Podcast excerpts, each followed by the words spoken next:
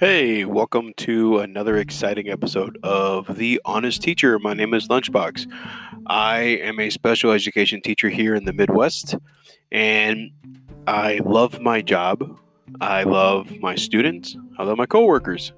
And the reason why I use a pseudonym is because I may occasionally use words or terms that are not in the most positive light. So I want to make sure that um, they are protected and um, I am protected as well. So that's why I use a pseudonym. Lunchbox came from a term back when I was a young man, uh, very large, and I like to eat a lot, so they called me Lunchbox. So here I am.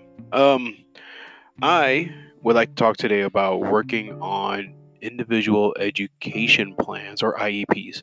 Um, if you are a teacher, you without a doubt have experience an IEP. Um, if you're a parent, you have probably experienced either an IEP yourself or um, you know someone that has a child that has an IEP. But basically, what an IEP is is a individual education individualized education plan, meaning a child needs more than the classroom can provide with reasonable alterations to the environment, management delivery, or assignment.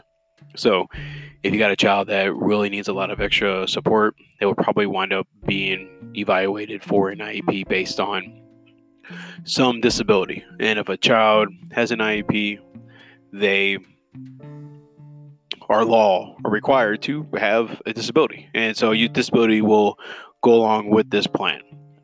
The types of disabilities that I have the most experience with uh, have been autism and behavior disability.